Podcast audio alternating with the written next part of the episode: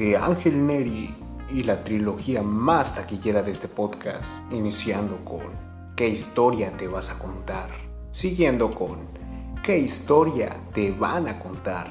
Y terminando con ¿Qué historia les vas a contar? Llega Se acabaron las historias para concluir esto.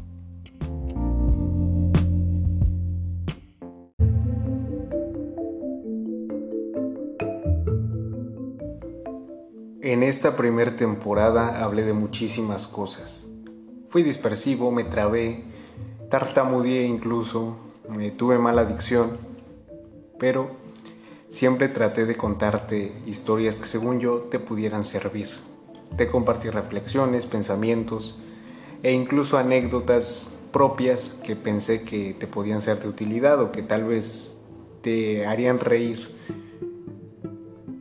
Pero además de eso, además de contarte historias, hablé sobre el hecho de contar historias. Primero dije, nosotros mismos nos contamos una historia. Eh, tenemos una idea y esa idea la volvemos un dragón imaginario, un problema imaginario, y entonces lo empezamos a volver real, de tal manera que de esa forma vamos creando nuestra realidad. Después dije que también había historias que los demás nos contaban. Y para finalizar, regresé un poco y dije, oye, así como te cuentan historias y como tú mismo te cuentas historias, tú también le cuentas historias a los demás y muchas veces controlas la narrativa a tu favor. Pero algo que he estado reflexionando estos últimos días y que creo que queda muy bien estando tan cerca de terminar esta primera temporada del podcast es si quito todas esas historias, entonces, ¿qué queda?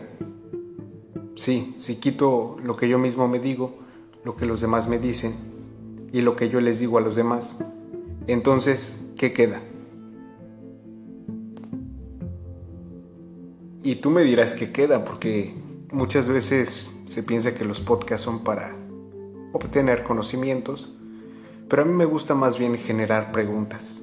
Así que te repito, si quitas la historia que tú mismo te estás contando, si quitas la historia que los demás te están contando, y si quitas la historia que tú les estás contando a los demás, entonces ¿qué queda?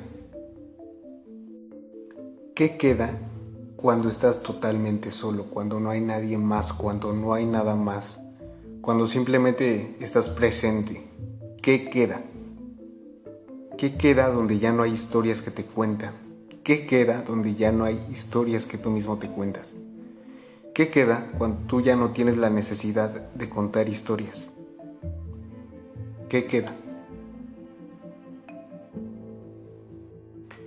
Creo que por eso muchas veces nos cuesta trabajo hacernos presentes de lo que realmente estamos viviendo o de lo que realmente estamos sintiendo, porque nos da miedo que quitando todas las historias no quede nada, porque sabemos que estando solos, que estando presentes, se acabaron las historias,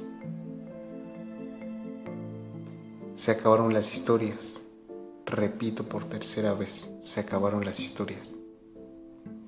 Ya no hay necesidad de que yo mismo me invente toda una fábula. Ya no hay necesidad de que lo que los demás dicen de mí me afecte.